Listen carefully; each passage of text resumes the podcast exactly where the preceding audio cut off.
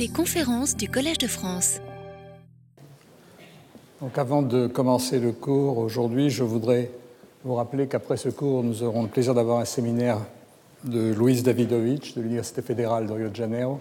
Et ce séminaire va servir d'introduction à une série de cours qu'il va faire dans le cadre du Collège de France, euh, intitulé Intrication, décohérence et métrologie quantique. Et ces cours commencent donc mercredi, après-demain, à 17h en salle 2. Et euh, les cours, le séminaire et les cours auront lieu en français. Euh, donc aujourd'hui, c'est la dernière leçon que je vais consacrer aux qubits supraconducteurs et aux expériences d'information quantique qu'ils ont récemment permis de réaliser. Plus spécifiquement, aujourd'hui, je vais parler euh, de ce qu'on appelle l'électrodynamique des circuits, c'est-à-dire des expériences qui sont très proches dans le principe des expériences d'électrodynamique quantique en cavité, des expériences dans lesquelles on couple un qubit supraconducteur, un ou deux qubits supraconducteurs, à un résonateur radiofréquence qui est un oscillateur harmonique quantique. Donc dans ces expériences, euh, si on les compare à l'électrodynamique quantique en cavité, l'atome est remplacé par euh, le qubit supraconducteur et les cavités qui, en, physique atomique, sont formées euh, le plus souvent de miroirs se faisant face dans, dans une configuration de type Fabry-Perot sont remplacées par des circuits LC, par exemple une ligne coplanaire qui peut être considérée comme un circuit LC distribué et qui est un résonateur qui peut stocker des photons de radiofréquence.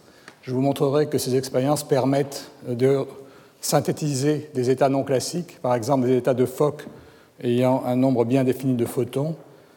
Elles permettent également de synthétiser une superposition arbitraire d'états de Fock, dont on donne, il suffit qu'on se donne les amplitudes de probabilité associées aux différents états n. Donc on peut générer en principe n'importe quel état quantique euh, de façon déterministe.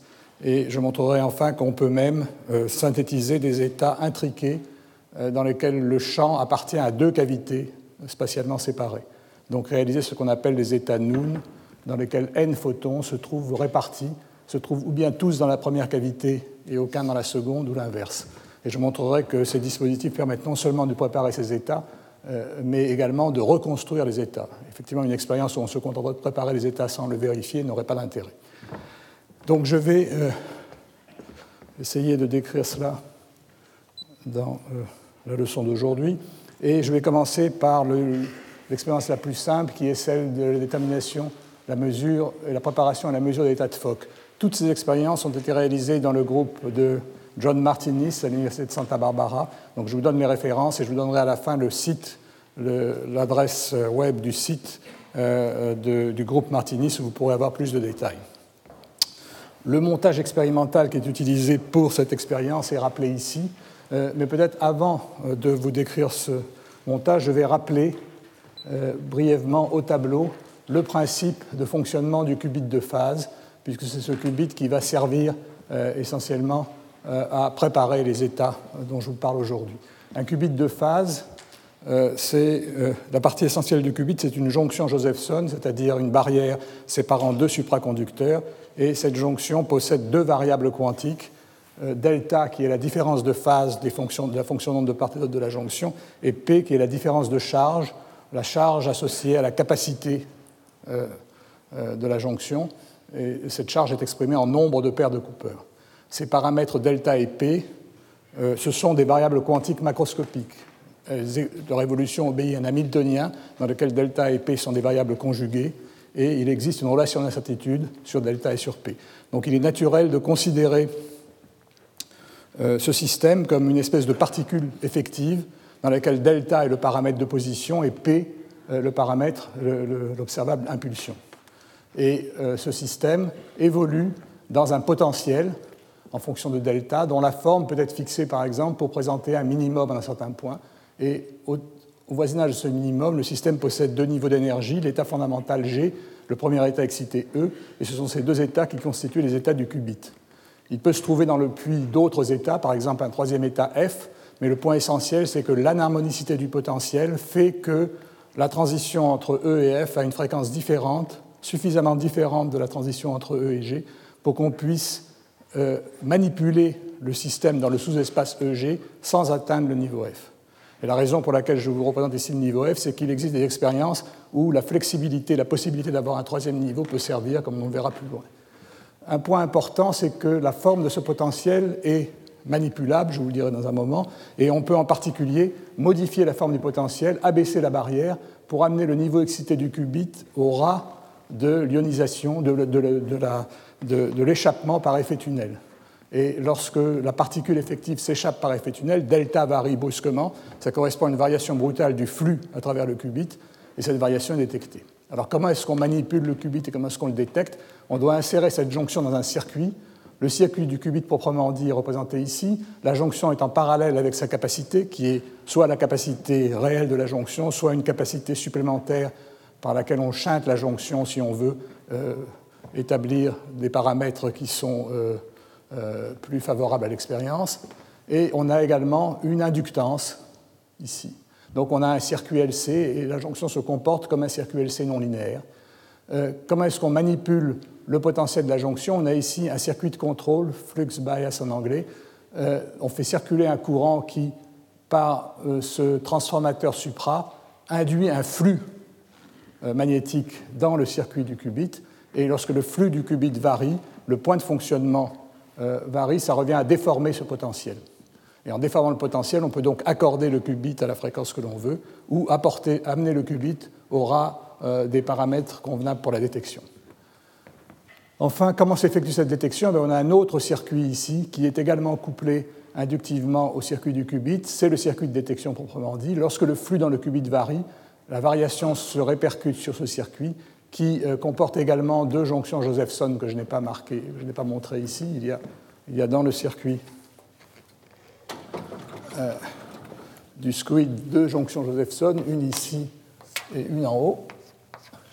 Et euh, lorsque le, flux passe une certaine valeur limite, eh bien, le, le, courant Josephson ne peut plus se maintenir. Il y a une transition entre l'état supraconducteur et l'état normal dans le squid qui se manifeste par une variation euh, des paramètres brutales qui permet de détecter le qubit s'il se trouve dans l'état E. Enfin, dernier point, on peut contrôler également euh, la superposition d'états E et G en appliquant une radiofréquence. Euh, un courant oscillant peut être introduit dans ce circuit par l'intermédiaire d'une capacité, et ce courant radiofréquence permet d'effectuer des rotations sur le qubit préparer n'importe quelle superposition des états E et G. Je reviendrai sur ce point plus loin, c'est un point qui est très important. Donc on peut manipuler le qubit, modifier sa fréquence, le détecter euh, dans ces qubits de phase. Donc euh, de façon plus précise, si on veut euh, se rendre compte de la façon dont les choses se présentent réellement, eh bien, voici donc une microphotographie qui montre le qubit à gauche et le résonateur à droite. Et pour rendre ça plus visible, je vais agrandir euh, cette euh, microphotographie ici. Vous voyez ici donc le vrai euh, système avec la représentation schématique en dessous et les différents éléments qui se correspondent. Par exemple, la jonction Josephson qui se trouve ici est en fait intégrée dans le circuit au voisinage de ce point. la capacité qui chante cette jonction, c'est le carré d'aluminium que vous avez ici. Vous avez également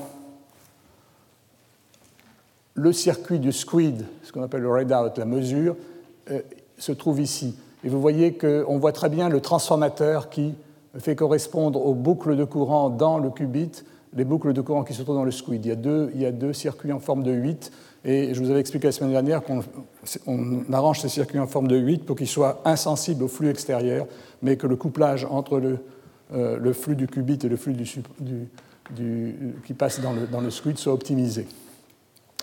Vous avez également ici le circuit de contrôle flux bias avec ses boucles qui sont situées là. Et enfin, la micro-onde qui permet d'effectuer les rotations du qubit est transmise à, travers cette capacité euh, qui se trouve ici qui est agrandie là. Et donc, on commande l'état du qubit, on effectue les rotations grâce à cette source micro-ondes qui entre par ici. Donc voilà le qubit proprement dit. Maintenant, il faut parler du résonateur.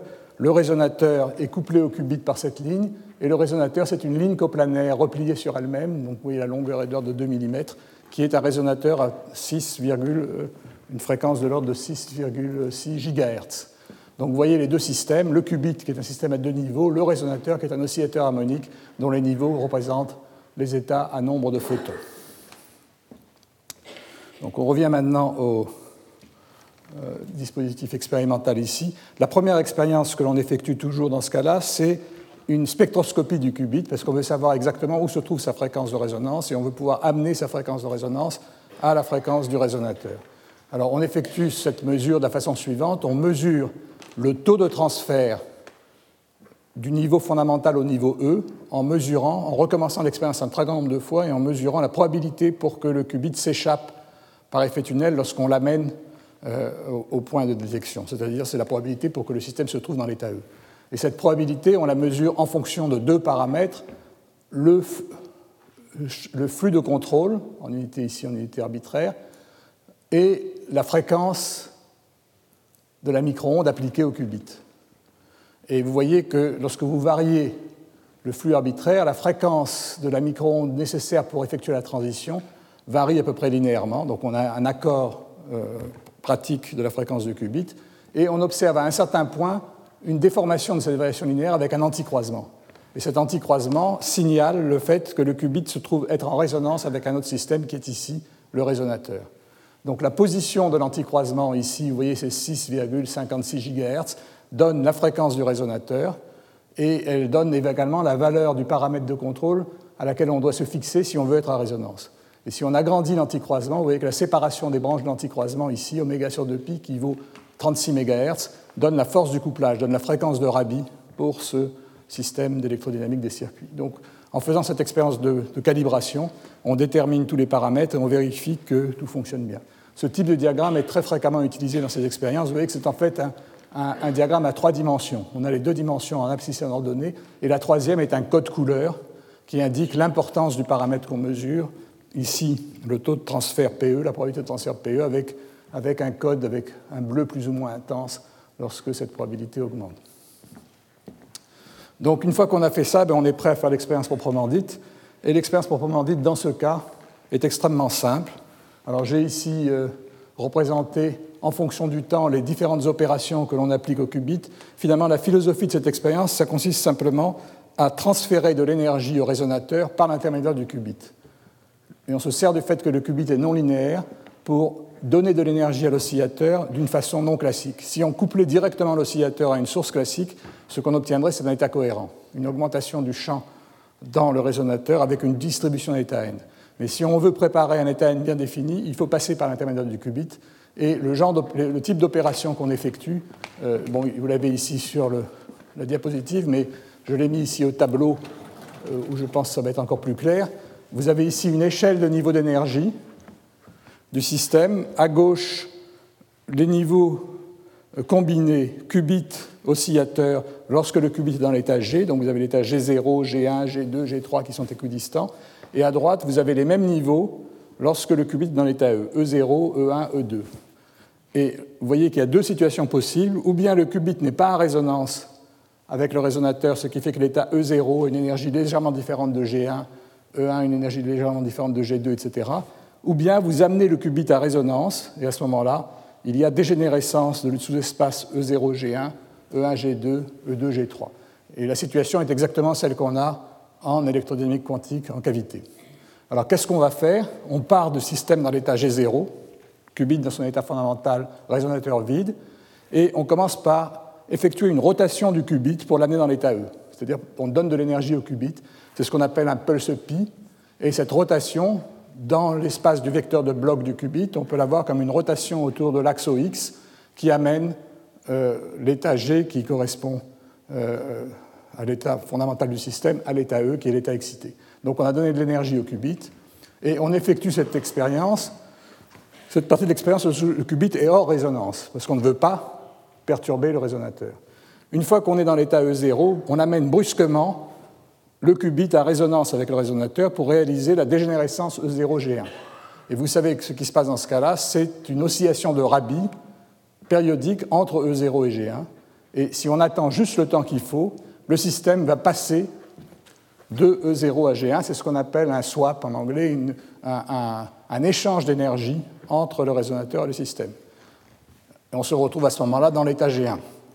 À ce moment-là, on recommence, on remet hors résonance les deux systèmes, on fait un autre pulse pi sur le qubit pour l'amener dans l'état E1, on remet à résonance ces deux systèmes, on fait un deuxième swap, et ainsi de suite. Vous voyez qu'on donc on grimpe sur cette échelle de façon complètement déterministe, avec une série d'opérations absolument évidentes. Si vous voulez voir en fonction du temps ce qui se passe, voici le diagramme temps. Euh, en bleu, j'ai représenté la fréquence du résonateur, et vous voyez ici ce qui arrive au qubit. Il commence avec une fréquence inférieure, un des accords delta. On applique ce tortillon, on représente schématiquement l'impulsion radiofréquence qui nous permet de passer de G à E. Quand il est dans E, on le met en résonance pendant un temps égal à pi sur oméga pour effectuer la demi-oscillation de Rabi. Puis on sort de résonance, on réexcite le qubit et on le remet à résonance à nouveau. Et la deuxième mise à résonance s'effectue pendant un temps plus court parce que l'oscillation entre euh, euh, G2 et E1 est racine de deux fois plus rapide que l'oscillation entre G1 et E0, et ainsi de suite. Donc on ajuste les durées et on arrive jusqu'au moment où on a préparé l'état n qu'on cherche à réaliser. Donc c'est ce que euh, j'ai indiqué, donc je décris ici. Une fois qu'on a obtenu euh, cet état, une fois qu'on pense être dans le bon état, qu'est-ce qu'il faut faire? Ben, Il faut le détecter.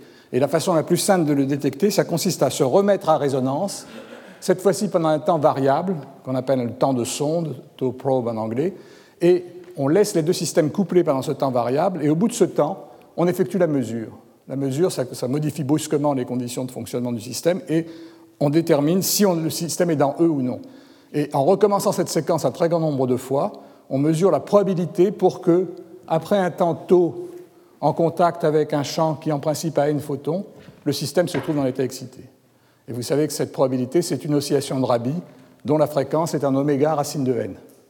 Donc la signature de la réussite de l'expérience, ça consiste à mesurer ces signaux d'oscillation de Rabi en fonction du nombre de photons qu'on pense avoir préparés. La séquence s'effectue très rapidement parce que chacune des opérations que j'ai décrites ici dure environ une dizaine de nanosecondes. Donc la séquence en, elle-même dure une, centaine de nanosecondes. Ensuite, il faut à peu près une microseconde pour resetter le système et remettre le qubit dans son état fondamental. Donc on peut faire une expérience toutes les microsecondes. Si on veut acquérir une statistique convenable, il faut moyenner sur une centaine de points. Donc vous voyez qu'il faut à peu près 100 microsecondes à une milliseconde pour obtenir un point. Et si vous voulez obtenir 100 à 1000 points, ben, ça veut dire qu'à peu près en une seconde, vous avez ces courbes d'oscillation de Rabi. Et on voit très clairement que lorsqu'on passe de 1 à 2 à 3 à 4, 5 ou 6 photons, les oscillations deviennent de plus en plus rapides. Et en fait, on peut montrer que la fréquence des oscillations varie en racine de n. Vous avez ici à nouveau le même type de diagramme à trois dimensions on porte la fréquence de Rabi en abscisse, le nombre de photons que l'on pense avoir réalisé en ordonnée, et ici l'amplitude de, la composante de Fourier euh, dans ce champ, dans, ce signal. Donc vous voyez qu'ici, on a essentiellement la composante de Fourier correspondant à oméga, ici oméga racine de 2, oméga racine de 3, 2 oméga, etc. Et ces points se placent sur une parabole qui montre bien que les fréquences varient proportionnellement à racine de n. Alors ils ont fait une autre expérience qui va nous rappeler également des choses euh, qu'on avait vues en électrodynamique quantique en cavité, une expérience encore plus simple. Au lieu de préparer un état de Fock, ils ont simplement préparé un état cohérent. Pour cela, ils ont introduit dans le résonateur, ils ont coupé le résonateur directement à la micro-onde de contrôle du résonateur pendant un temps donné. Ça prépare un état cohérent. Et une fois que l'état cohérent est préparé, eh bien, ils font la même séquence de mesures. Ils laissent l'état cohérent évoluer pendant un certain temps avec avec le qubit, et puis au bout d'un certain temps tôt, ils interrompent et ils mesurent la probabilité pour que le qubit soit excité. Donc ils font l'oscillation de Rabi dans un état cohérent, et ils observent ce type de signaux. Voilà l'oscillation de Rabi en fonction, lorsqu'on augmente l'amplitude du champ dans l'état cohérent. Et vous voyez que très rapidement, on voit ce phénomène que nous avions étudié longuement dans, certains cours des années précédentes, qui est ce qu'on appelle l'effondrement et la résurgence des oscillations de Rabi. Dans cette expérience, ce qu'on voit, c'est une oscillation de Rabi composite c'est une superposition des oscillations de Rabi aux différentes fréquences en racine de n, le poids de chacune de ces composantes étant donné par la probabilité d'avoir n photons dans l'état cohérent qui est donnée par une loi de Poisson. Donc ceci, c'est la convolution d'une loi de Poisson par les oscillations en sinus oméga racine de n. Et comme ces fréquences sont incommensurables, elles commencent par se brouiller, donc les oscillations disparaissent, Et puis, comme on a un nombre fini d'oscillations, au bout d'un certain temps, elles reviennent en phase et on a une renaissance du signal, qui est très claire par exemple sur cette trace. Donc ils ont analysé ces traces par la même méthode euh, que celle que je décrivais. Voilà ici encore ce type de diagramme où on a la fréquence de Rabi en abscisse, l'amplitude du champ cohérent en ordonnée. Et vous voyez que ces, courbes reviennent à dire simplement que si vous les coupez par une droite horizontale, euh, vous obtenez les amplitudes d'avoir des différents nombres de photons dans un état cohérent donné. Donc ces amplitudes doivent se reporter, doivent donner une loi de Poisson. vous voyez qu'on a effectivement une distribution de valeurs de n qui évolue vers la droite lorsqu'on augmente la taille du champ et qui s'affine en largeur relative lorsque le nombre de photons augmente. Et ici, vous avez une autre diagramme qui montre maintenant la fréquence principale en fonction du rang, c'est-à-dire euh, du nombre de photons. On a à nouveau cette loi parabolique. Donc cette, expérience montre que le système fonctionne bien, et en fait, elle nous rappelle fortement les expériences analogues que je décrivais dans les cours des années antérieures. Voilà le signal donc, de cette expérience. Je vous rappelle qu'il y a une douzaine d'années, et j'avais euh, rappelé ces expériences dans la première leçon, des expériences analogues ont été faites en physique des ions piégés et en électrodynamique quantique en cavité. Dans la physique des ions piégés, l'oscillateur n'est pas un mode du champ, l'oscillateur c'est un mode de vibration euh, d'un ion dans un piège, mais ce mode de vibration de l'ion dans le piège est couplé aux états internes de l'ion par un Hamiltonien qui est un Hamiltonien de type James Cummings. Euh, cet Hamiltonien, c'est simplement celui qu'on obtient en excitant euh, l'ion sur la première bande latérale, c'est-à-dire non pas à la fréquence correspondant à la différence d'énergie des états internes, mais cette fréquence moins un quantum de vibration. Et lorsqu'on effectue ce couplage, on a exactement l'hamiltonien de James Cummings. Et donc, si on laisse cet ion évoluer euh, et vibrer en même temps sous l'effet de cette excitation laser pendant un temps donné, la probabilité de trouver l'ion dans l'état excité est donnée par exactement la même formule. Et vous voyez que les expériences euh, effectuées dans le groupe de Dave Wineland en 1996 donnent des signaux qui sont très très voisins, enfin qui sont exactement les mêmes que ceux observés en électrodynamique des circuits. Nous-mêmes, à la même époque, nous avions réalisé une expérience en électrodynamique quantique en cavité qui est donc sur le plan des principes identique à celle-là, simplement notre qubit était un atome de Rydberg circulaire et notre résonateur était une cavité micro-ondes. Vous voyez à nouveau donc la, disparition et la résurgence des oscillations. Donc on peut dire que ces trois expériences euh, montrent, donnent une même signature d'un état cohérent dans trois systèmes très différents. Donc voilà ce qu'on peut dire de la première expérience qui est l'expérience de génération d'état de Fock. Je vais parler maintenant d'une généralisation, une expérience qui a été effectuée il y a deux ans dans le groupe de Martinis, dans laquelle ils ont montré qu'ils pouvaient être capables de, qu'ils étaient capables de synthétiser non pas simplement un état de Fock, mais n'importe quelle superposition d'état N en électrodynamique des circuits. Alors quel est le principe de cette expérience? Vous voyez que lorsqu'on effectue, pour, générer un état de Fock, on doit avoir deux types d'opérations. Des opérations sur le qubit, rotation du qubit, qui sont effectuées lorsque le qubit est hors résonance avec la cavité, et des opérations de swap, d'échange d'énergie entre le qubit et le résonateur. Eh bien, ces opérations, si on les combine de façon astucieuse, et si on y ajoute une troisième opération qui est un déphasage du qubit, déphasage du qubit, c'est également une rotation, mais une rotation autour de l'axe OZ euh, de la sphère de bloc, eh bien, on peut générer n'importe quel état. Et en fait, la méthode a été décrite, a été proposée pour la première fois par Lowe et Eberly dans un papier publié, à Physical Review Letters, dont je vous donne la référence, je vous donne la référence ici, dans lequel il donne le principe d'une méthode très astucieuse qui permet systématiquement de préparer ces états. L'idée de la méthode est assez simple.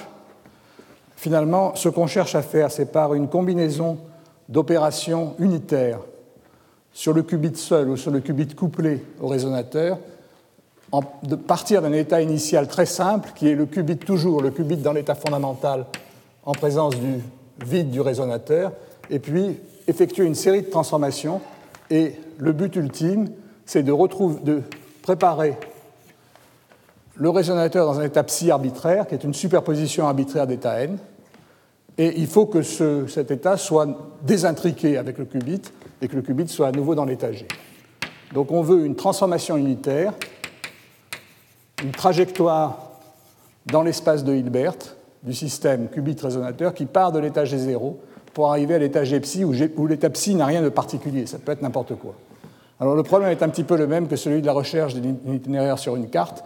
Si vous partez de Paris ou de Rome et que vous voulez aller dans un petit village, le chemin n'est pas facile à trouver parce que les caractéristiques du petit village ne sont pas très intéressantes. Par contre, si vous êtes dans le petit village et si vous voulez aller à Rome, savez que tous les chemins mènent à Rome, c'est beaucoup plus facile de revenir à l'état initial, à l'état G0, qui lui a une caractéristique évidente. D'abord, si vous ne faites rien à partir de l'état G psi, vous allez vous retrouver après la relaxation dans l'état G0. Bon, on veut pas la relaxation ne nous intéresse pas parce que ce n'est pas une transformation unitaire, mais aller de G psi à G0 par la transformation inverse de celle qu'on cherche, c'est quelque chose qui doit être plus simple, en tout cas à chercher et à déterminer. Et c'est donc l'idée de Lowe et Berly. L'idée de Lowe et Berly, c'est de partir de l'état final et de trouver de façon systématique une suite d'opérations qui ramène à l'état initial. Et cette suite d'opérations est assez simple à comprendre logiquement. Dans l'état G psi, vous allez avoir un état qui va contenir un maximum de nombre de photons. Eh bien, on va à partir du moment où on connaît cet état, on sait quelle est la transformation de swap qui va faire disparaître ce nombre maximum de photons parce que cet état va être de la forme Gn plus 1, et on sait que par une opération de swap, on peut ramener Gn plus 1 à En. Donc on sait comment on va faire disparaître un photon. On va avoir une nouvelle, superposition d'états, et on recommence. Sur la nouvelle superposition d'états, on va faire disparaître l'état à n-1 photon, et on va se retrouver avec un état à n-2 photons. Et vous voyez que si on peut faire ça systématiquement, eh bien fatalement, on va revenir à G0. Alors, je ne vais pas vous donner l'algorithme général qui permet de le faire, ça va être un peu fastidieux, mais je vais l'illustrer sur deux exemples, ou plutôt sur un seul exemple, et je vous laisserai vous débrouiller avec l'autre, parce que je pense que ça permet de comprendre euh, complètement ce qui se passe.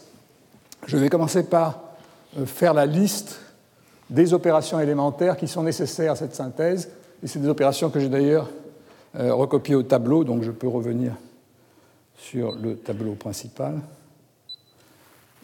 il y a trois types d'opérations qui sont nécessaires pour la synthèse, et trois seulement. Deux de ces opérations sont des rotations du qubit. Ces rotations du qubit, c'est soit une rotation autour de l'axe OX de la sphère de bloc, qu'on peut écrire e puissance moins i phi sigma x sur 2, et en développant, euh, suivant des formules connues, euh, l'exponentielle euh, faisant intervenir les matrices de Pauli, c'est cosinus phi sur 2 la matrice unité moins i sinus phi sur 2 la matrice sigma x, on peut l'écrire explicitement comme ça. Cette opération, on l'effectue lorsque Q et R sont non résonants, et on l'effectue simplement en appliquant une impulsion de radiofréquence au qubit. Pour déterminer l'impulsion qu'il faut, on fixe la phase de cette impulsion, ce qui permet de s'assurer que la rotation est autour de l'axe X, et on fixe la durée de l'impulsion pour atteindre l'angle phi qu'on cherche à réaliser. Donc ça, on sait le contrôler complètement. Le deuxième type d'opération qui va se révéler nécessaire, c'est encore une rotation du qubit d'un angle qui, mais cette fois-ci autour de l'axe OZ. Et cette rotation autour de l'axe OZ n'est rien d'autre qu'un déphasage, un changement de la phase relative des états E et G du qubit. Pour l'effectuer, on n'a même pas besoin de micro-ondes, il suffit de laisser le qubit avec un désaccord de fréquence donné par rapport au résonateur pendant un temps donné, et à ce moment-là, on sait que les deux niveaux d'énergie du qubit vont, dans le référentiel qui nous intéresse, acquérir un déphasage qui égale à delta t, où delta est, le déphasage, la, différence d'énergie, et t est le temps pendant lequel on laisse mijoter le système comme ça. Donc ces, rotations-là, elles sont très faciles à faire. Ces deux types de rotations se font lorsque QR sont non résonants. Et enfin, le troisième type de rotation, c'est le swap, c'est-à-dire c'est l'échange d'énergie. Et ça, on l'a étudié euh, dans de très nombreux cas. Euh, c'est une opération qui, fait, qui couple entre dans, les états du système atome plus euh, qubit plus résonateur, les états EN et GN plus 1, suivant cette opération unitaire. Gn plus 1 devient une superposition linéaire de Gn plus 1 et de En avec des points en cosinus et en sinus oméga racine de n plus 1 tau sur 2. Et on a évidemment l'état orthogonal pour En, qui devient la superposition orthogonale de Gn plus 1 et de En. Ici, QR sont résonants, et j'insiste sur le fait qu'il euh, euh, y a une phase. Les deux amplitudes de probabilité sont en quadrature, ont un déphasage de pi sur 2 l'un par rapport à l'autre, et ce déphasage est important, il compte pour l'évolution du système, et on va voir que c'est en particulier ce déphasage qui rend nécessaire euh, ce type d'opération en RZ. Donc voilà comment euh, on doit procéder. Et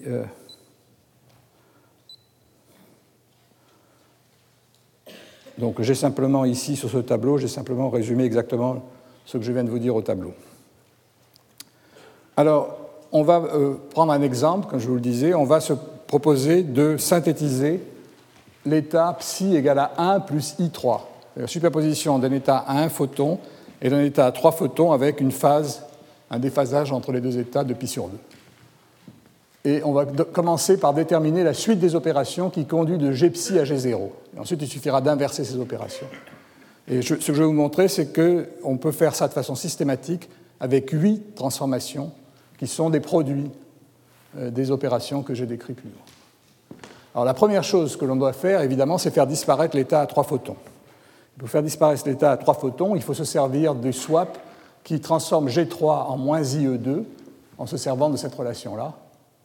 Il suffit d'ajuster le temps d'interaction pour faire un pulse pi dans le sous-espace G3E2, et ça, ça prend un temps pi sur oméga racine de 3. Pourquoi racine de 3 Parce que c'est la troisième multiplicité euh, du système atome-cavité. Donc on, on fait cette transformation. Mais alors vous voyez que la complication qui apparaît immédiatement, c'est qu'on ne peut pas faire cette transformation uniquement sur la partie G3. Le système, on part d'un système qui est G1 plus G3, et donc la partie G1 va être affectée. Donc qu'est-ce qu'on a fait? Ce qu'on a essayé de faire, c'est finalement transformer, on a transformé IG3 en E2, c'est très bien, mais qu'est-ce qui arrive à la partie G1 mais Il est clair que la partie G1 va également subir une oscillation de Rabi, et l'oscillation de Rabi de G1 le transforme en une superposition de G1 et de E0. Et cette superposition de G1 et de, E0 e va avoir des amplitudes qui vont être cosinus oméga T3 sur 2 et sinus oméga T3 sur 2, où T3 est égal à pi sur oméga racine de 3. Donc vous voyez qu'on va avoir des angles bizarres ici, qui sont simplement liés au fait que les multiplicités 1 et 3 ont des fréquences d'évolution différentes. Et lorsque je remplace T3 par sa, 3 par sa valeur, eh bien, je vois que j'ai maintenant préparé un état où j'ai effectivement fait disparaître l'état à 3 photons, mais j'ai une superposition de G1 et de E0 avec des poids cosinus pi sur 2 racines de 3 et moins i sinus pi sur 2 racines de 3. Mais cet état est parfaitement déterminé. Alors maintenant, la stratégie, ça va consister à baisser. Je veux maintenant faire disparaître l'état à 2 photons vous voyez que l'état a deux photons. J'ai ici E2 et G1. Et E2 et G1, c'est pas très bien, c'est pas bon, parce que ce que je veux, avoir, c'est une superposition d'états dans lesquels E est affecté du plus petit nombre de photons et G du plus grand. Ce que je ne veux, veux pas avoir E2 et une superposition de E2 et de G1, je veux avoir une superposition de E1 et de G2, si je veux faire une oscillation de Rabi. Mais pour transformer une superposition de E2 et de G1 en une superposition de E1 et de G2, ben, c'est très simple, je fais une rotation de pi autour de sigma x, c'est-à-dire j'effectue simplement un échange des niveaux E et G lorsque euh, le résonateur n'est pas impliqué. Donc, vous voyez que la nécessité maintenant de ces, de opérations autour de sigma x apparaît clairement. Je fais un échange, je fais une rotation sur Q qui échange E et G, et donc vous voyez maintenant que la partie G1 va devenir E1, et la partie E2 va venir G2. Et j'ai maintenant entrecroché quelque chose qui est sympathique, qui est une superposition de G2 et de E1, qui est le, type d'état qui évolue sous l'effet de l'oscillation de Rabi et qui va pouvoir aller sur E1 tout seul. Alors ceci est vrai à ceci près que je n'ai pas les bonnes phases. Vous voyez que si je veux que ce système évolue suivant euh, les relations qui sont écrites ici, je veux avoir un i entre les amplitudes de G2 et de E1. Et pour avoir un facteur i, ben, je, suis obligé, je, vais faire une chose très simple, je vais faire cette rotation autour de OZ qui déphase de plus pi sur 2 euh, une des amplitudes et de moins pi sur 2 l'autre. Et donc cette euh, opération va me transformer G2 plus cosinus E1 en G2 plus I cosinus E1. Et là, j'ai quelque chose qui est, qui est exactement ce que je veux.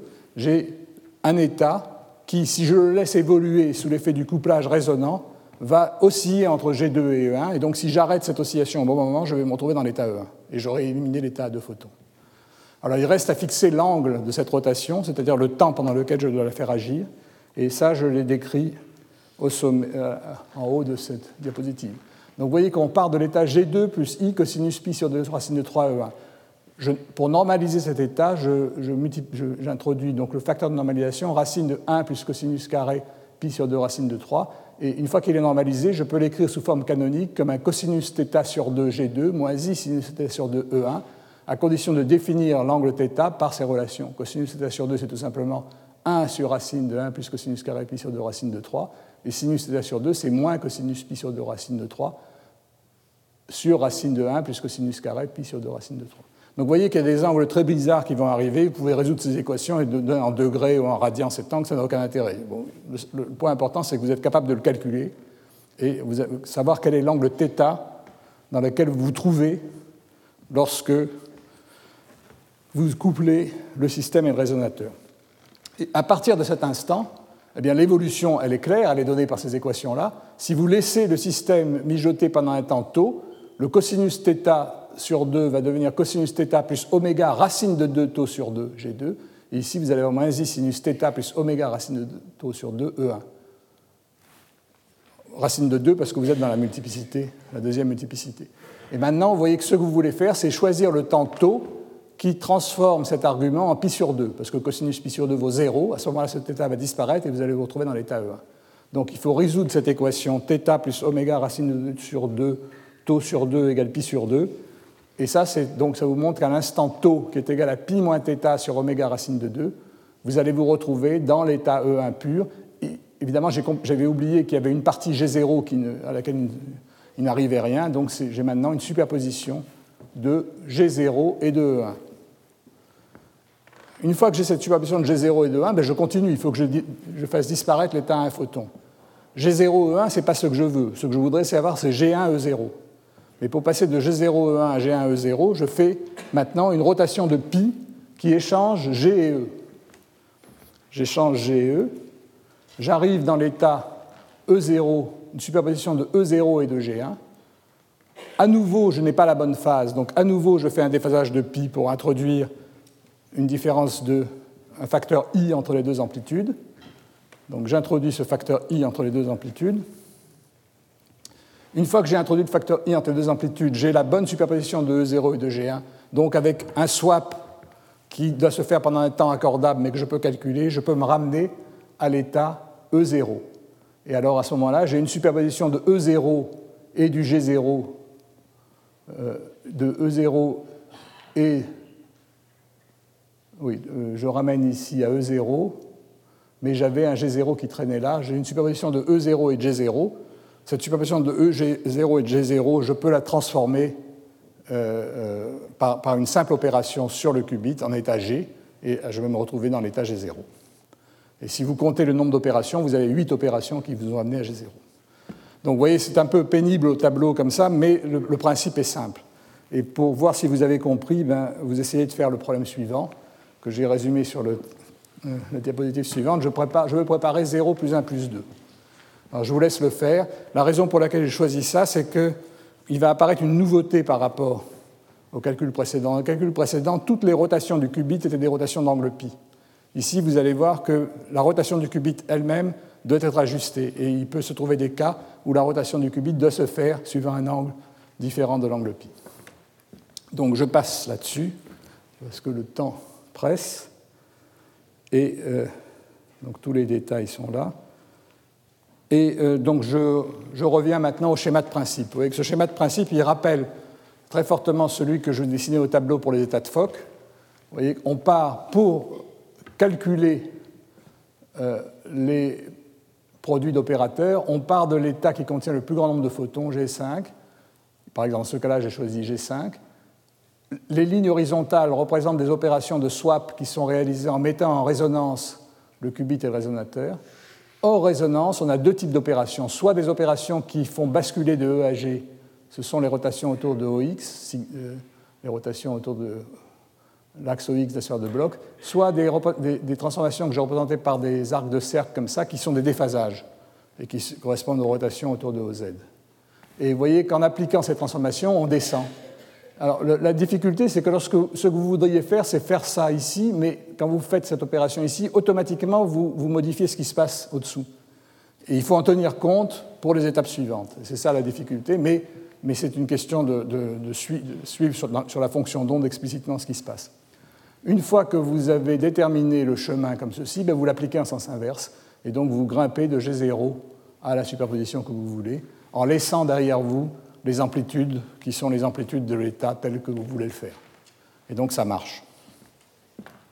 Alors maintenant, il ne me reste plus qu'à décrire l'expérience, euh, qui a été publiée donc euh, il y a, en 2009, toujours le groupe de Martinis.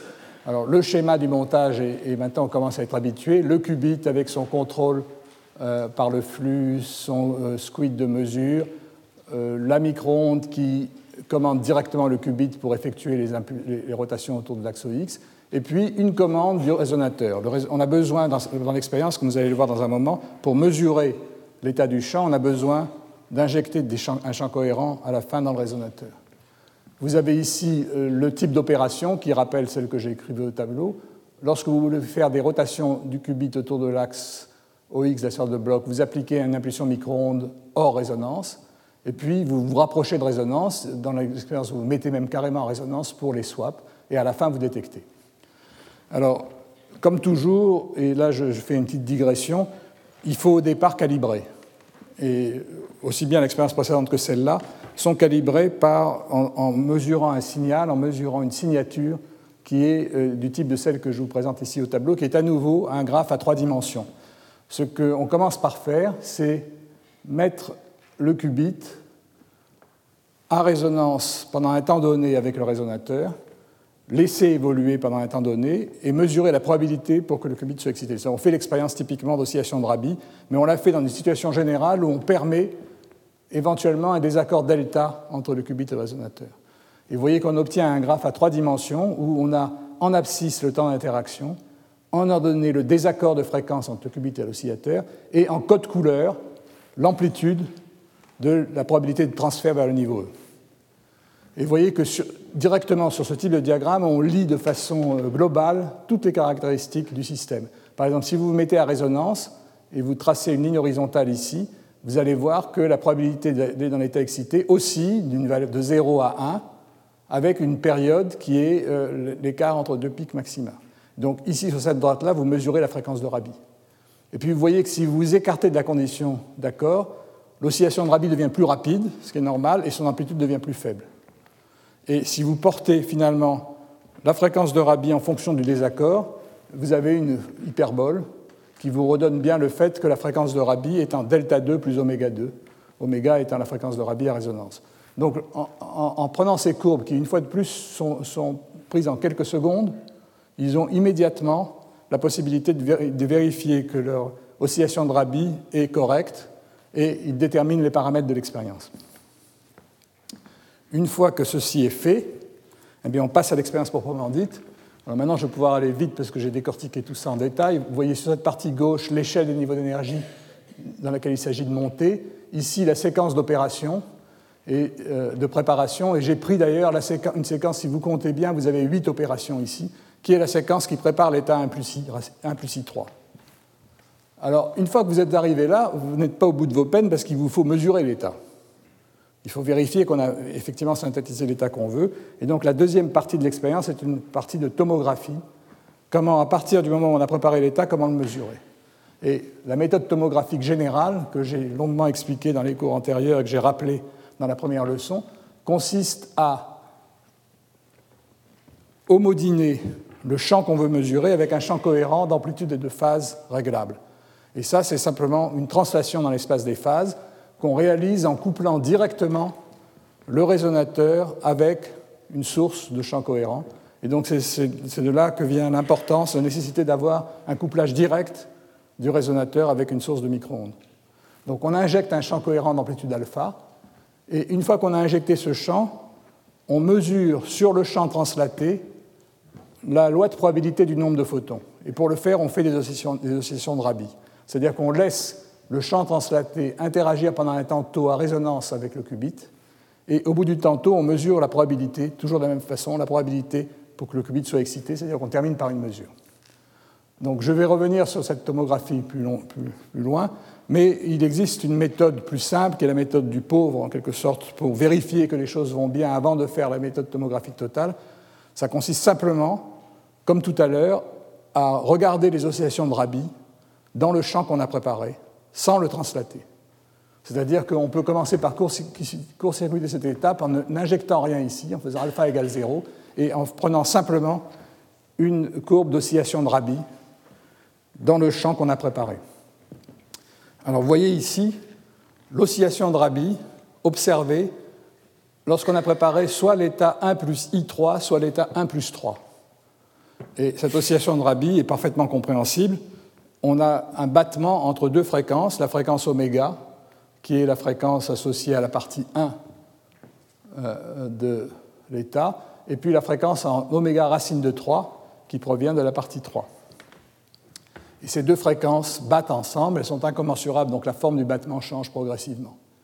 Mais vous voyez que 1 plus 3 et 1 plus I3, qui sont représentés respectivement en bleu et en rouge, donnent le même signal, ce qui est normal puisque lorsqu'on fait euh, ce type d'expérience, on est sensible simplement à la, distribution du nombre de photons, qui est la même dans les deux états.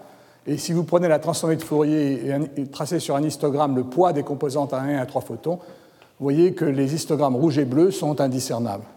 Donc ceci vous montre d'une part que on a quand même une information intéressante qui est qu'on a préparé quelque chose qui ressemble à la superposition de 1 et de 3, mais on ne sait pas si elle est cohérente ou non, parce qu'on a fait simplement une mesure sur les populations. Et pour déterminer la cohérence et la différence entre ces deux états, il faut aller plus loin, et c'est là que la méthode de modinage complète devient importante.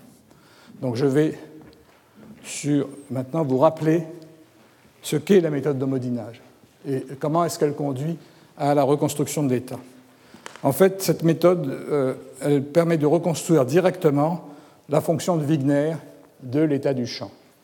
Alors, je vous rappelle que la fonction de Wigner, c'est une fonction qui est construite sur l'opérateur densité, et il y a une formule très importante de définition de la fonction de Wigner que je vous rappelle ici. La fonction de Wigner au point alpha de l'espace des phases apparaît comme la valeur moyenne d'un opérateur qui est la parité du nombre de photons dans l'état déplacé. C'est-à-dire que vous prenez, partez de la matrice densité ρ, vous la déplacez de moins alpha, vous obtenez l'état d moins alpha rho d alpha, et dans cet état, vous calculez la valeur moyenne de l'opérateur parité du nombre de photons. Qu'est-ce que c'est que cet opérateur parité du nombre de photons? C'est simplement l'opérateur qui prend la valeur plus 1 si le nombre de photons est pair, moins 1 si le nombre de photons est impair.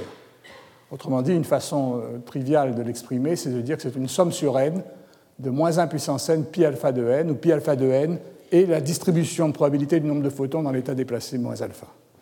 Donc si vous êtes capable de mesurer les pi alpha de n, par exemple par une oscillation de Rabi, vous les combinez dans cette formule et vous avez la fonction de Wigner au point alpha. Puis vous changez le point, et si vous changez le point, vous allez avoir la fonction de Wigner en n'importe quel point de l'espace des phases. Si la fonction de Wigner ne vous plaît pas et que vous voulez aller directement à la matrice densité ρ, vous appliquez la formule qui permet de passer de l'une à l'autre. L'élément de matrice de ρ dans la base des états de quadrature, c'est une transformée de Fourier sur la fonction de Wigner. Je vous rappelle que les états x plus u sur 2, x moins i sur 2, ce sont les états propres de l'opérateur a plus a croix, essentiellement. Les opérateurs qu'on appelle les opérateurs quadrature, par exemple les opérateurs position pour un oscillateur mécanique. Donc vous voyez que tout ceci permet par des opérations mathématiques euh, euh, de déterminer la fonction de Wigner ou l'opérateur densité, mais ça demande là, du coup beaucoup de moyen-âge, parce qu'il faut une étape supplémentaire. On, détermine, on, mesure des oscillations de Rabi, mais il faut les mesurer pour un grand nombre de points de translation dans l'espace des phases. Et donc, euh, on ne peut pas faire l'expérience en une seconde. L'expérience va prendre, disons, des minutes au lieu de prendre des secondes. Et euh, sur les transparents suivants, euh, je vais montrer un certain nombre de résultats. Alors, d'abord, je l'ai montré sous forme de fonction de Wigner. Alors, la fonction de Wigner n'est pas du tout évidente intuitivement. Elle est très jolie esthétiquement, c'est pour ça que je les montre. Et en dessous, je montrerai les matrices densité qui, elles, sont évidentes. Et ce qu'ils ont fait là, c'est qu'ils ont calculé, ils ont construit et mesuré systématiquement les fonctions de Wigner des états 0 plus n, avec n variant de 1 à 5. Donc ils ont fait 0 plus 1, 0 plus 2, 0 plus 3, 0 plus 4, 0 plus 5. Alors arrêtons-nous un instant pour voir Vous voyez, ça ressemble un petit peu aux images qu'on obtient dans un kaléidoscope. Euh, le code couleur qu'ils ont choisi, c'est que les valeurs négatives sont en rouge, et les valeurs fortement positives, c'est du blanc, et ça devient noir ou bleu très foncé autour de zéro. C'est un peu bizarre comme code de couleur parce que ce n'est pas, pas monotone en longueur d'onde, mais euh, c'est ce qu'ils ont choisi. Et vous voyez que l'état 0 plus 1 est un état qui est à l'origine de l'espace des phases, la fonction de Wigner est nulle, puisque la parité de 0 plus 1 est, égale à 0. L'état 0 est pair, l'état 1 est impair, donc parité nulle. Mais la, fonction de Wigner prend des valeurs négatives sur l'axe réel et positives sur l'axe réel, suivant que euh, alpha est négatif ou positif. Une, façon de voir ça, ça, consisterait à calculer la fonction d'onde associée d'un oscillateur, qui est une superposition des deux premiers états de l'oscillateur harmonique, et d'exprimer le fait que la fonction de Wigner, c'est en fait que, la, distribution de probabilité, c'est la projection de la fonction de Wigner, c'est l'ombre de la fonction de Wigner. On, peut justifier cette forme, mais je ne vais pas rentrer dans les détails. L'état 0 plus 2, lui, a deux parties négatives sur l'axe imaginaire. L'état 0 plus 3 a une symétrie euh, triangulaire vous voyez que l'état 0 plus 2, il est fortement positif à l'origine de l'espace des phases, puisque c'est un état qui est pair si vous ne faites pas de translation. Par contre, l'état 0 plus 3, lui, est nul à l'origine de l'espace des phases, parce que c'est comme l'état 0 plus 1. Et vous voyez qu'il y a sur un triangle des points où, la, fonction de est positive, et sur un triangle complémentaire des points où il est négatif. L'état 0 plus 4 a une symétrie de carré et l'état 0 plus 5, une symétrie pentagonale. Et euh, l'existence des, valeurs, des, zones où la fonction de Wigner est négative signale le caractère non classique de ces états. Alors si on passe maintenant par l'opération de transformation que je vous ai indiquée à la matrice densité proprement dite, elle est représentée ici comme une matrice avec n en abscisse et en ordonnée. Là, vous comprenez très bien ce qui se passe. Sur la diagonale, vous avez la probabilité d'avoir 0 ou 1, 0 ou 2, 0 ou 3, 0 ou 4, 0 ou 5 photons, et vous avez les éléments non diagonaux correspondants, qui sont aussi grands que les éléments diagonaux, euh, aussi grands euh, à cette échelle, si vous regardez de près, en fait, ils sont plus petits, et, l'état fondamental a une probabilité plus grande. Je crois que quand on représente des choses comme ça, on ne voit pas très bien la fidélité avec laquelle le système est préparé. Je reviendrai sur ça plus loin. Mais enfin, on voit bien euh, qu'on a préparé ce qu'on voulait au moins qualitativement. Une deuxième série est montrée ici. Là, ils ont construit l'état 0 plus 3 plus 6 en introduisant une phase dans l'état 3. Et vous voyez que la fonction de Wigner est assez amusante. Elle a maintenant trois anneaux euh, sur lesquels elle prend des valeurs négatives. Alors j'ai oublié de dire que la ligne du haut, c'est la théorie, la ligne du bas, ça correspond aux résultats expérimentaux. Mais on a donc un très bon accord. Ensuite, ils ont introduit une phase en épuissance i pi sur 8 sur l'état 3 qui déforme ces anneaux progressivement. Déformation plus grande pour pi sur 4, 3 pi sur 8 et 4 pi sur 8 qui est égal à i. donc vous voyez comment les fonctions de Wigner évoluent théoriquement et expérimentalement. Et ici, vous avez les fonctions de les, distributions euh, des éléments de matrice densité alors, vous voyez donc 0 plus 3 plus 6 avec les cohérences. 0 plus 3 plus 6 avec les cohérences. Les flèches pointent dans la direction euh, de l'axe réel lorsque les amplitudes sont réelles, et puis elles pointent euh, dans une direction différente lorsqu'il y a une partie imaginaire. Si on regarde de près, les flèches en noir correspondent à l'expérience, et par en dessous, il y a des, flèches en brun qu'on ne voit pas du tout qui représentent la théorie. donc il est très difficile sur ce type de, résultat de voir ce qui se passe, euh, de voir la fidélité avec laquelle ces états sont préparés. Je voudrais conclure cette partie en, en rappelant euh, le lien avec l'électrodynamique quantique en cavité. Ils ont également construit des états de type chat de Schrödinger. Je rappelle qu'un chat de Schrödinger, c'est une superposition de deux états cohérents de phases différentes. Voici par exemple un chat qui a été construit par, dans le groupe de Martinis. Qu'est-ce que c'est comme chat? C'est le chat alpha et puissance iki moins alpha et puissance moins iki, qui a une amplitude correspondant à deux photons, alpha égale racine de 2, et une phase, un déphasage de pi entre les deux états. C'est le vrai chat qui a une amplitude et l'amplitude opposée, une superposition des deux. Donc voilà leur chat, et voilà le type de chat que j'avais montré l'année dernière, euh, que l'on fait en électrodynamique quantique en cavité, qui lui est un chat qui a une amplitude racine de 3,5, mais un déphasage qui n'est pas 0,5 pi, qui est seulement 0,37 pi. Donc c'est un chat qui est un peu plus grand. Mais vous voyez la, similarité euh, de ces deux types d'expériences. Euh, non seulement on peut préparer ces états, mais on peut étudier leur évolution dans le temps, étudier la décohérence. Il suffit, entre la phase de préparation de l'état et la phase de mesure, de laisser le système évoluer pendant un certain temps. Alors nous l'avons fait, je vous avais montré des films sur la décohérence, et le groupe de Martinis a fait la même chose. Et en fait, cette image-là, c'est la première image d'un film sur la décohérence de leur chat. Alors je ne vais pas vous le montrer là, mais je vous donne ici euh, les références.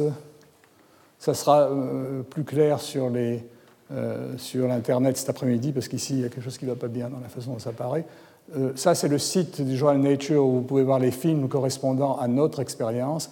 Et là, c'est le site du groupe de Martinis, sur lequel sont présentés les films correspondant à son expérience. Les, deux, les films sont évidemment très similaires. Donc voilà le lien entre l'électrodynamique quantique en cavité et et l'électrodynamique des circuits. Je voudrais dire aussi que le même type d'expérience est faisable avec des ions piégés et qu'en fait la méthode de Lowe et Berly que j'ai décrite ici a été illustrée avant les expériences de Martinis par le groupe de Wineland où il a montré qu'on pouvait l'appliquer pour générer des états du même type comme superposition d'états de Fock euh, euh, d'un mode de vibration de l'oscillation de Lyon.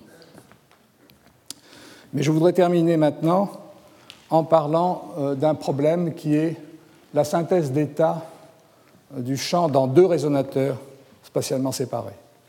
Alors ça, c'est un problème qui nous a longtemps intéressés et qui continue à nous intéresser à l'école normale. En fait, les états euh, que l'on cherche à préparer, ce sont les états que j'ai écrits ici au tableau, qu'on appelle les états Noon, pour des raisons évidentes, qui sont donc des superpositions de champs dans deux cavités, où tous les photons se trouvent soit dans une cavité, soit dans l'autre, mais le soit étant un soi cohérent, c'est-à-dire que c'est une superposition d'états et il y a une relation euh, de, bien définie dans les amplitudes de probabilité pour être dans cet état-là et celui-là.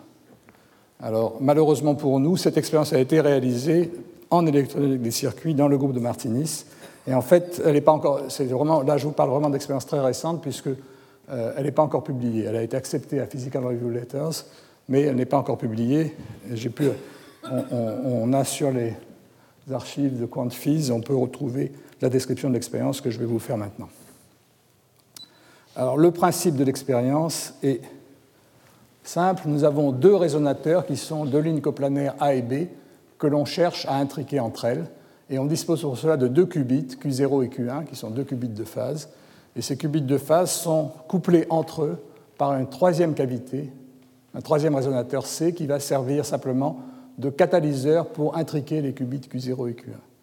Et la procédure que je vais vous décrire est en fait un mélange des procédures que je vous avais décrites dans la première leçon en électrodynamique quantique en cavité et en physique des ions piégés. Vous allez reconnaître toutes les étapes. En fait, ils ont appliqué de façon très astucieuse et systématique euh, ces méthodes.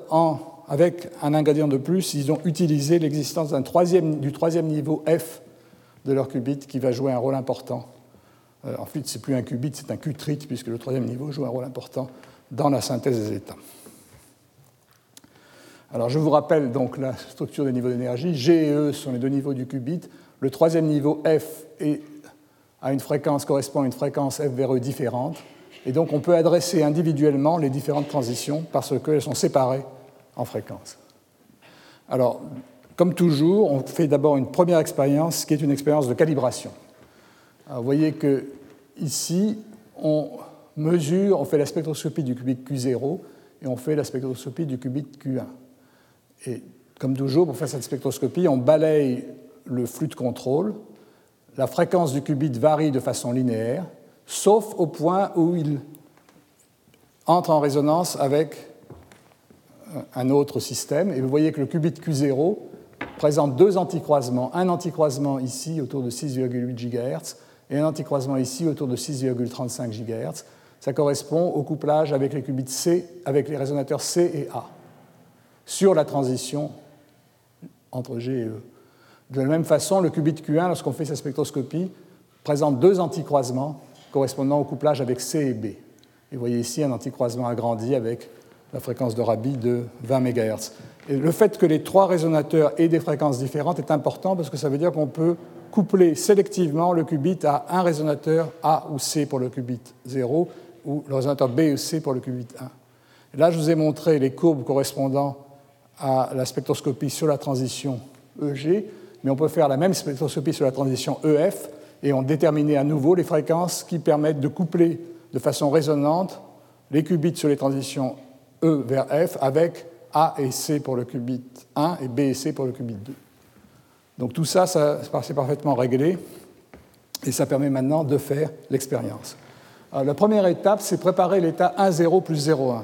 Et je vous rappelle que cet état, il a été préparé euh, en physique des ions piégés, que le groupe de Wineland est arrivé à avoir deux, petites molécules, deux systèmes d'ions beryllium-magnésium qui oscillent à une distance de l'ordre du millimètre l'une de l'autre et qui oscillent de façon telle qu'il y a une intrication entre le phonon euh, de la molécule de gauche et le phonon de la molécule de droite. Eh bien, le même état peut être préparé maintenant type dans ce type d'expérience.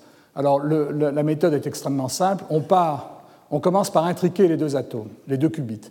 On part des deux qubits dans l'état G et l'oscillateur central, l'oscillateur C de couplage, va servir simplement de catalyseur pour préparer cette intrication. Il est initialement dans l'état 0. On commence par faire un pulse de pi une rotation de pi du qubit Q0 quand il n'est pas en résonance. Donc on remplace GG par EG avec une phase. Donc on a l'état EG0. Et maintenant, vous voyez que E0, si on passe à résonance, E0 va se transférer sur G1, on va avoir une oscillation entre 0 et G1.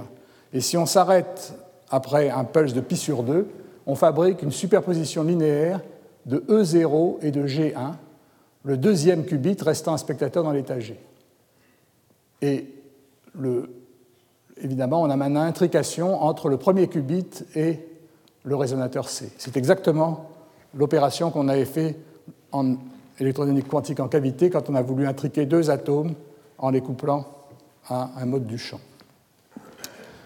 Une fois qu'on a fait ça, on couple le deuxième qubit, Q1, toujours à la cavité C, cette fois-ci en faisant un pulse pi, de façon à transférer l'excitation du qubit du, résonateur sur le qubit. En fait, si on veut avoir les phases correctes, je pense que c'est un pulse 3 pi qu'il doit faire dans ce cas-là, mais c'est un détail. Et vous voyez que ce pulse-là, qu'est-ce qu'il va faire? Il va prendre, il va laisser G0 tel quel, mais il va prendre le G1 qui est ici et le transformer en E0.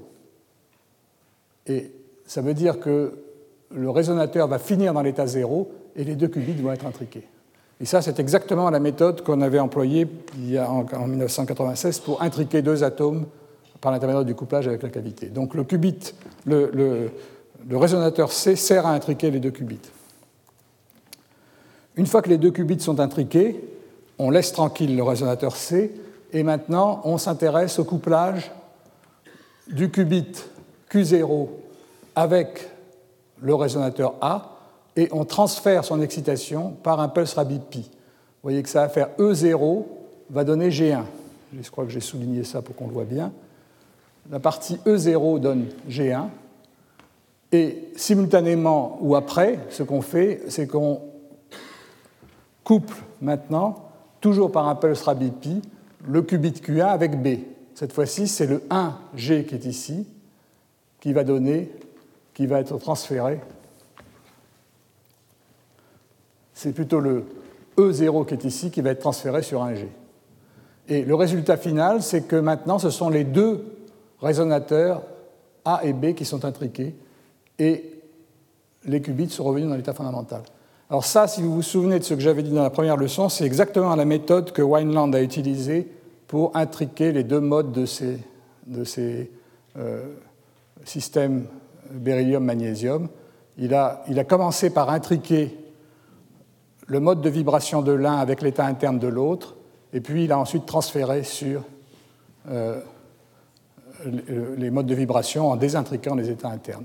Et donc vous voyez qu'on se trouve finalement dans un état qui est une superposition de 1, 0 et de 0, 1, c'est-à-dire que c'est un état Noon avec n égale à 1.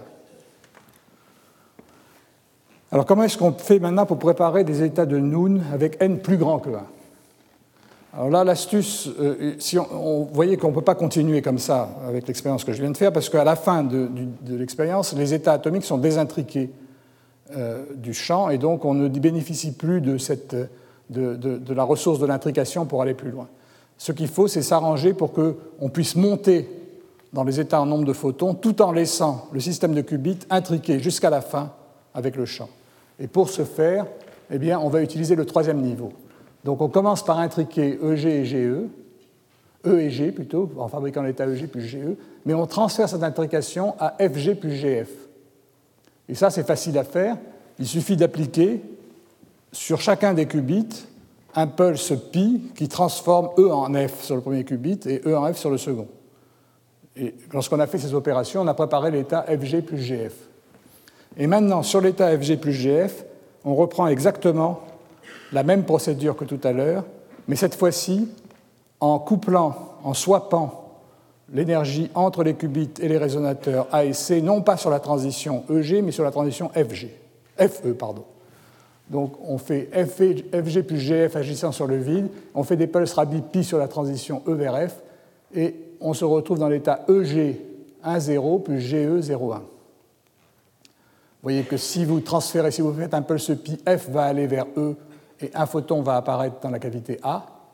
Et si vous le faites sur la deux, si vous euh, euh, si vous mettez maintenant en contact le deuxième qubit avec la cavité B, vous allez faire la même chose ici, et ça va être GE0. Et donc vous voyez que vous avez préparé une superposition des états 0 et 1 dans les deux cavités, mais dans un système qui continue à être intriqué avec les états du qubit, puisqu'on a 1, 0 est associé à EG et 0, 1 est associé à GE. Alors, on, peut continuer le processus maintenant, on réexcite les qubits de E vers F, donc on transforme EG10 plus GE01 en FG10 plus GF01. Et une fois qu'on est là, eh bien on recommence, maintenant on fait un swap qui va transformer F1 en E2 et qui va transformer ici F1 en E2. Ce swap doit durer un temps racine de deux fois plus court, bien sûr, mais il va vous donner maintenant l'état E, il va vous donner maintenant l'intrication EG avec 2 zéros et GE avec 0,2. Donc on a préparé un état où on a superposé deux photons dans une cavité, zéro dans l'autre. Et on continue, donc vous voyez maintenant on peut continuer jusqu'à n-1, et on arrive à l'état EG n-1 photons dans la cavité A, 0 photons dans la cavité B, plus GE, 0 photons dans la cavité A, n-1 photons dans la cavité B. Mais vous voyez qu'on a un problème. À la fin, on veut quand même désintriquer le champ de l'atome. Et pour désintriquer le champ de l'atome, eh bien, l'astuce est très simple. Pour la dernière étape, on va mettre en contact, non pas sur la transition FE, mais on va remettre en contact euh, les, résonateurs A et B avec les qubits Q0 et Q1, mais sur la transition EG. Et vous voyez que si vous faites ça, eh bien vous voyez que donc vous partez de EG n-1 0B plus GE 0A n-1B, et vous faites des pulses pi de Rabi sur la transition EG. Que va devenir la partie E, n-1A, eh ça va donner GNA. Et que va devenir la partie E, n-1B ici, pour le couplage entre Q1 et la cavité B, ça va devenir GNB. Et si vous regardez le résultat final, vous avez maintenant GG fois N0 plus 0N. Donc on a désintriqué in fine les deux qubits et on a préparé l'état Noon séparé des qubits qui retournent dans l'état fondamental. Donc voilà la préparation de l'état n0 plus 0n. C'est un état qui est très bizarre où vous avez n photons dont vous ne savez pas s'ils sont dans la première cavité ou dans la seconde, avec une superposition entre les deux. Bien entendu, on ne peut pas s'arrêter là. Il faut vérifier qu'on a bien préparé ce qu'on cherchait. Et à nouveau, pour le vérifier, vous avez deux méthodes, la méthode du pauvre, qui consiste simplement à faire des oscillations de Rabi dans l'état qu'on a préparé et à vérifier que ces oscillations de Rabi se comportent euh, comme on les attend, mais ceci ne va pas fournir, euh, ça nous fournir des informations sur les populations, la probabilité d'avoir n photons dans la première cavité ou dans la seconde, mais pas sur les cohérences. Mais regardons un peu ce que ça donne. Donc une fois l'état préparé, on couple Q0 à A et Q1 à B en les mettant en résonance pendant un temps tôt, et on détecte les qubits. Et si on recommence un grand nombre de fois, on peut mesurer les probabilités conjointes, les probabilités euh, conditionnel d'avoir de détecter soit un couple EE, soit un couple EG, soit un couple EGE, soit un couple GG. Alors j'ai représenté ça avec des codes de couleurs différentes. PEG et PGE sont en rouge et bleu. C'est les deux courbes qui sont indiscernables ici, qui oscillent entre 0 et 1,5. PGG est en noir, lui il oscille plutôt entre 0 et 1. Et PEE est en brun et il n'oscille pratiquement pas. Et vous voyez ici, ça c'est l'état Noon n égale 1, l'état Noon n égale 2, l'état Noon n égale 3. Et pour comparaison, ici, ils ont représenté l'état mixte 0,1 et 1,0. C'est-à-dire cet état-là, ce n'est pas un état 0,1, 1,0 plus 0,1, c'est un état qui a une probabilité 1,5 d'avoir été préparé dans 1,0 et une probabilité 1,5 d'avoir été préparé dans 0,1. Et pour faire cette expérience, c'est encore plus simple. Ce qu'ils font, c'est qu'ils mesurent leurs associations de Rabi, mais une fois sur deux, ils préparent le premier qubit dans l'état 1 et le second dans l'état 0, et une fois sur deux, ils font l'opération sur le second. Et en ajoutant tous les résultats, ils obtiennent bien euh, ce, qui est donné ici. Alors vous voyez qu'on ne peut pas distinguer les cohérences, mais néanmoins on a des oscillations dont on peut se demander si elles sont celles qu'on attend. Alors j'ai représenté ici, de façon évidente, les probabilités des oscillations de Rabi à deux atomes que l'on attend pour une distribution quelconque du nombre de photons. Pi de Na et de Nb, c'est la probabilité d'avoir Na photons dans la première cavité et Nb dans la seconde. Si vous avez Na photons dans la première cavité, la probabilité d'être dans l'état E est un sinus carré oméga racine de Na sur 2. Et si vous avez Nb photons dans la deuxième, elle est un sinus carré. Oméga racine de NB sur 2. Donc PE est donné par cette formule. PEG et PGE sont donnés par des formules analogues avec un produit de sinus et de cosinus. Et PGG, c'est tout simplement 1 moins les autres. On va voir maintenant, bon ça c'est le résultat le plus général, qu'est-ce que ça donne dans le cas qu'on attend, dans le cas de l'état Noon. Qu'est-ce que c'est que l'état Noon L'état Noon, c'est un état dans lequel pi de Na et Nb est, est une somme d'un produit de deux fonctions delta, où Na est égal à n et alors Nb est égal à 0, ou bien Na est égal à 0 et Nb est égal à n, et on a une probabilité 1,5 de chacun de ces deux cas. Si vous prenez cette loi de probabilité et que vous l'injectez dans ces formules, vous obtenez un résultat très simple. D'abord, PE de taux doit être égal à 0. Pourquoi? Parce que l'un des deux NA ou NB est toujours nul, donc le produit de ces deux sinus ne peut valoir que 0. Par contre, PEG et PGE est égal à 1,5 de sinus carré oméga racine de n taux sur 2. Pourquoi? Parce que dans PEG et dans PGE, eh bien, il faut que ce soit le cosinus qui soit, que le, nombre de photons dans le cosinus soit égal à, à 0, parce que cosinus carré de 0 vaut 1 et donc le nombre de photons dans le sinus doit être égal à grand N. Donc PE de taux PEG et PGE valent 1,5 de sinus carré, c'est bien le demi de sinus carré qu'on observe là, et PE vaut cosinus carré, c'est bien l'oscillation que vous avez là. Donc vous voyez que l'étude de ces oscillations de Rabi montre qu'on a préparé un état qui ressemble à celui que l'on cherche, mais il n'y a pas moyen de savoir s'il n'y a, a aucune information sur les cohérences. Alors si on veut avoir des informations sur les cohérences, à nouveau, il faut déterminer euh, l'opérateur densité de ce système et donc réaliser une expérience d'homodinage et donc généraliser, pour faire la tomographie complète des états de généraliser la méthode d'homodinage que j'avais décrite dans le cas d'un seul champ. Alors je vais simplement sur ce transparent rappeler rapidement le principe. On a maintenant un opérateur de densité qui agit dans un espace produit tensoriel des états des deux oscillateurs A et B, et on le déplace, on fait un déplacement double dans l'espace des phases, on déplace de moins alpha l'oscillateur A, de moins bêta l'oscillateur B, et on obtient donc un opérateur densité d'un champ déplacé ρ à B qui dépend de alpha et de bêta, qui est donné par cette expression. Qu'est-ce qu'on peut dire des distributions de probabilité des nombres de photons dans cet état déplacé? J'appelle pi de pi alpha bêta de Na et de Nb, l'élément de matrice diagonale dans l'état déplacé, euh, l'élément de matrice diagonale NANB, euh, entre NANB et NANB de cet opérateur déplacé.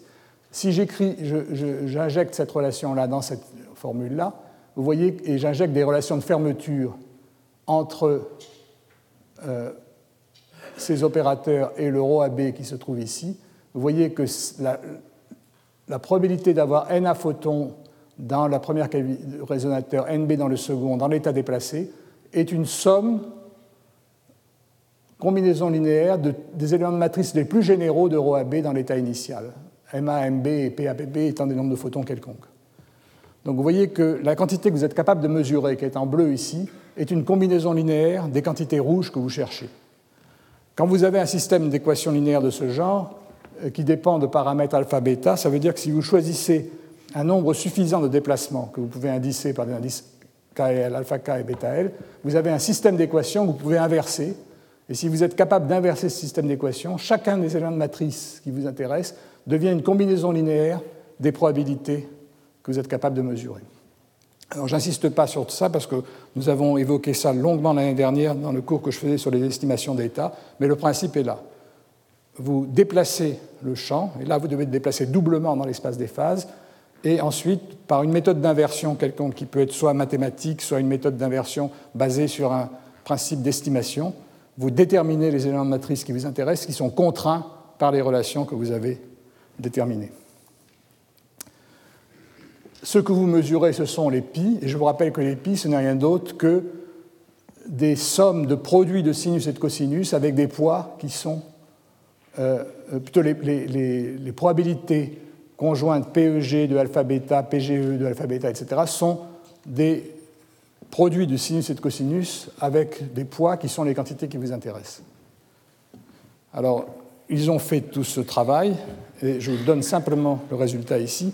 Voilà, par exemple, un signal d'oscillation de Rabi dans un champ doublement déplacé, déplacé de 0,7 pour le résonateur A et de 0,7 pour le résonateur B. Et vous voyez que les oscillations de Rabi deviennent maintenant très compliquées. Ce plus des oscillations simples parce que lorsque vous avez fait ce déplacement, il y a dans la distribution du nombre de photons des, nombres variables de photons, bien sûr.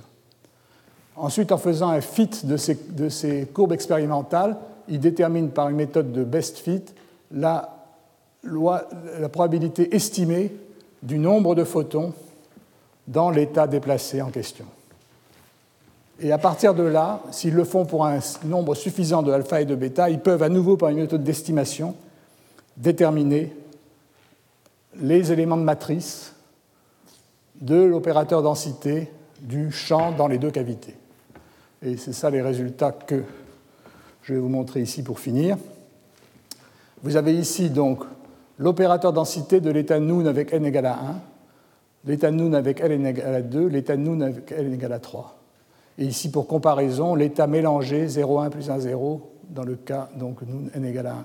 Le code couleur euh, avec des bleus de plus en plus intenses. Et vous avez ici, donc, ici les états 0, 0, 0, 1, 0, 2, et puis euh, les états correspondant à, quand vous remplissez la deuxième cavité. Alors vous voyez, ce, ce à quoi on s'attend, c'est sur la diagonale d'avoir deux grands pics qui correspondent ici à 1, 0 et à 0, 1, et puis vous avez l'élément non diagonal qui donne la cohérence. Ici, vous avez de la même façon le pic qui donne 0,2 euh, et 2, 0 et la cohérence sur l'élément non diagonal. Ici, vous avez le pic qui donne 0,3 et 3, 0 et la cohérence.